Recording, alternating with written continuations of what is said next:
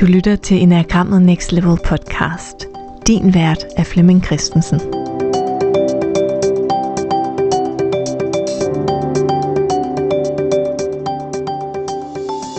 Velkommen til podcasten Enagrammet Next Level.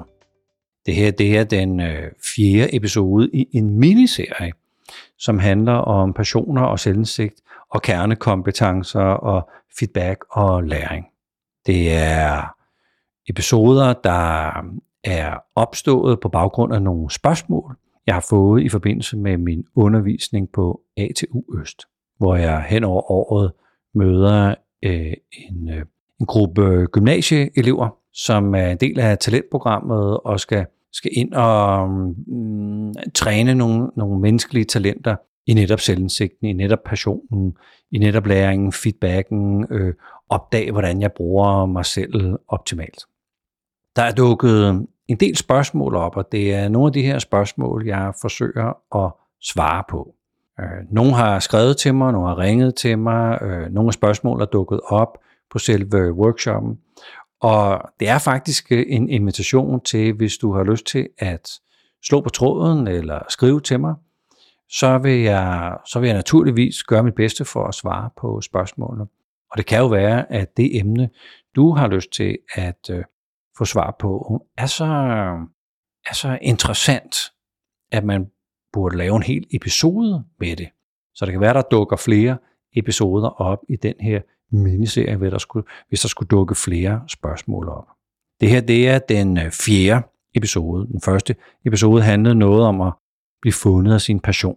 Den øh, anden episode handlede noget om selvindsigt, og hvad det man har indsigt i, og hvordan bruger man sine kernekompetencer bedst muligt hen igennem livet.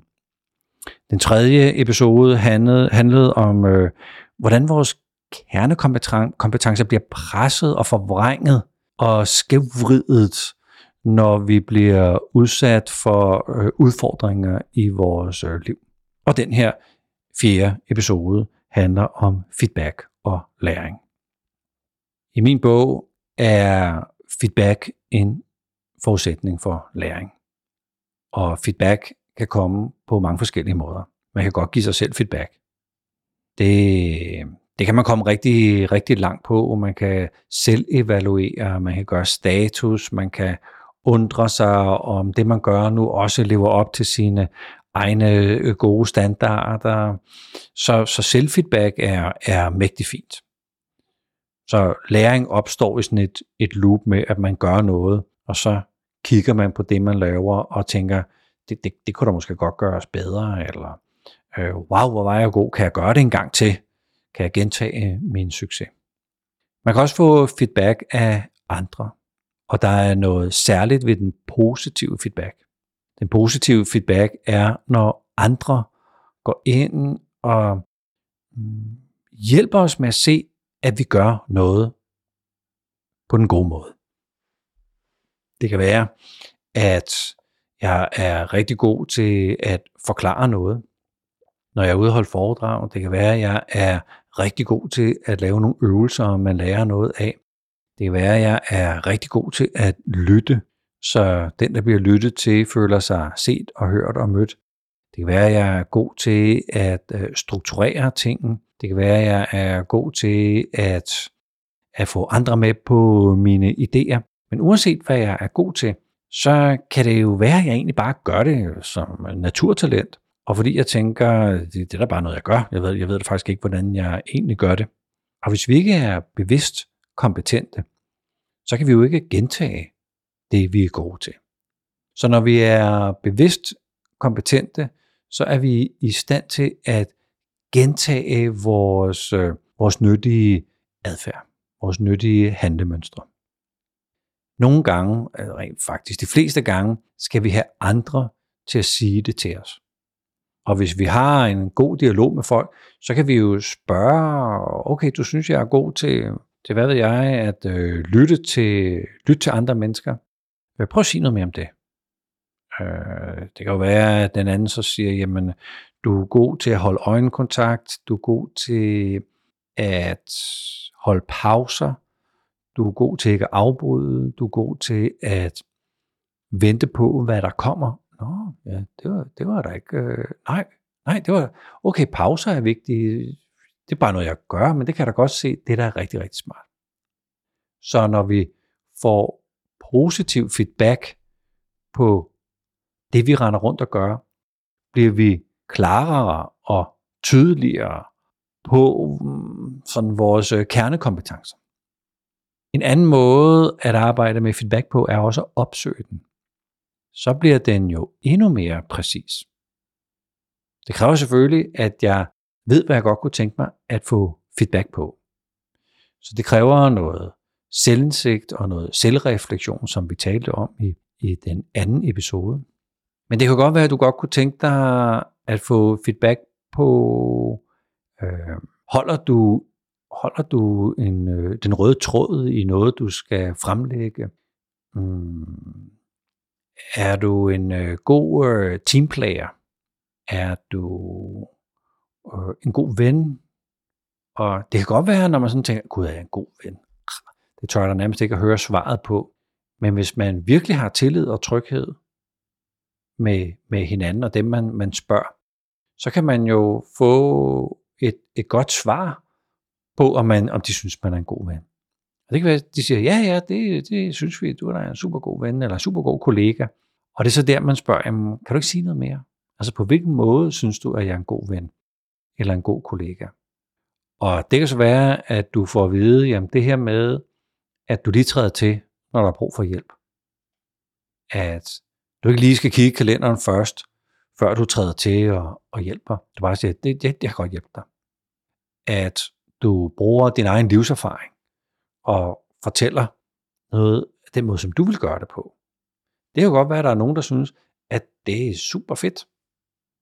Så spørger du måske nogle andre nogen, og de siger, ja, du er sjov, du sætter ting i gang, øh, du kaster dig ud i noget, som vi andre vi ikke har mod til at gøre, og du snakker med mennesker, og vader ind i dem med træsko på, og det synes vi, der er super fedt. Så man kan jo få mange forskellige perspektiver på det, andre synes om dig, hvis du er meget præcis i, hvad du, gerne, hvad du gerne vil have feedback på. Feedback er som sagt en forudsætning for læring. Og feedbacken kan du få ved, ved selvfeedback. Men det her med at, at gå ud og få positiv feedback, og især det at gå ud og opsøge feedbacken, det er der, hvor vi virkelig, virkelig booster vores egen læring. Der er en lille udfordring i feedback, fordi i vores kultur er det sådan, at feedback er registreret psykologisk af os som noget negativt. Altså som om, at vi skal have en skideball, eller vi skal forbedre os, eller vi skal hele tiden gøre det bedre, end det vi render rundt og, og gør. Og så har man opfundet sådan et begreb, der hedder konstruktiv feedback. Og i bund og grund handler det jo om, at nogen har fået øje på, at der er noget, du ikke gør godt nok, og at du faktisk burde gøre det bedre. Men den konstruktive feedback er jo kun brugbar. Der er jo kun læring i den, hvis der hvis det er indeholdt, hvis, hvis der er indeholdt en samtale i det, og du kan gå ind og sige, jamen, øh, det kan jeg godt se, at jeg måske ikke lytter så meget. Så hvis nu man skulle være en god lytter, hvad tænker du så, jeg kunne øve mig på? Og det kan godt være, at den, der har givet dig den såkaldte konstruktive feedback, ikke rigtig kan sådan sige, det ved jeg så ikke, det må du selv lægge råd med. Så er der ikke rigtig læring i det. Det betyder, at for mig er feedback en samtale. En samtale, som skaber noget øh, mellem to mennesker. Som bygger på, at vi har tillid og tryghed. Så når der er nogen, der kommer med den, øh, med den konstruktive feedback, fordi de har fået øje på et eller andet, de har brug for at sige til os, så er det jo også vigtigt, at, øh, at det ikke øh, sker, fordi de er frustrerede. Og det faktisk ikke er til gavn for dig, men det er til gavn for dem. De kommer af med deres frustration. Men du kan ikke rigtig bruge den til noget. Så hvis der ikke er læring i det, så i min bog, så var det ikke feedback. Så var det, at jeg bare havde brug for at rejse af, eller få luft, eller mm, komme, komme af med en eller anden indre frustration. Og så skulle jeg jo sige det, i stedet for at sige, at jeg har noget konstruktivt feedback, så skulle man gå over og sige, at jeg har brug for at få noget luft. Jeg synes, du er pivirriterende. Må jeg ikke bare have lov til at sige det til dig? Og det ville også kræve noget tillid og tryghed til hinanden, at man kunne det. Så feedback er for mig lige med læring. Der skal komme læring ud af det. Og feedback er for mig en samtale, det er en dialog. Og derfor starter feedbacken altid med at lave en kontrakt. At man, hvis man vil af med noget, siger, hey, øh, jeg har et eller andet, jeg gerne vil sige til dig. Øh, du har jo bedt mig om at kommentere på det her emne, som du gerne vil have feedback på, og jeg har altså noget til dig, vil du have det nu? Og så kan man jo sige, nej, det er ikke tid til lige nu, eller ikke lyst, eller et eller andet. Eller ja, det må du gerne hit med den. Så den der kontrakt er sådan lige en timing af, at det er et godt tidspunkt. Så leverer man sin feedback, og så afslutter man med en kvittering, hvor man spørger, hey, øh, hvad, hvad synes du om det her? Kunne det bruges til noget? Og var det relevant for dig? Og hvis kvitteringen ikke kommer automatisk, så kan man jo selv levere kvitteringen og sige, tusind tak for det her, nu skal du bare høre, hvordan jeg kan bruge det. Fordi hvis vi ikke kan bruge det, hmm, så er der jo ikke læring i det. Så har vi ikke en samtale, og så er det i min bog ikke feedback. Jeg kigger meget på den øh, positive feedback, og den negative feedback er både lidt øh, svær at levere, og te- teknisk set skal man øh, øve sig på det, og man skal have mere tillid og tryghed for at levere den negative feedback.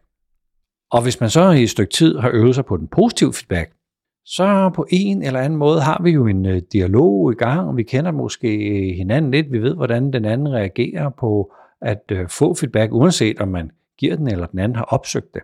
Og så stille og roligt vil det være nemmere at gå videre til den feedback, hvor der er noget forbedring i. Og det at forbedre sig, det kræver jo noget helt særligt. Og hvis man selv vidste, hvordan man kunne forbedre sig, så havde man jo sikkert gjort det.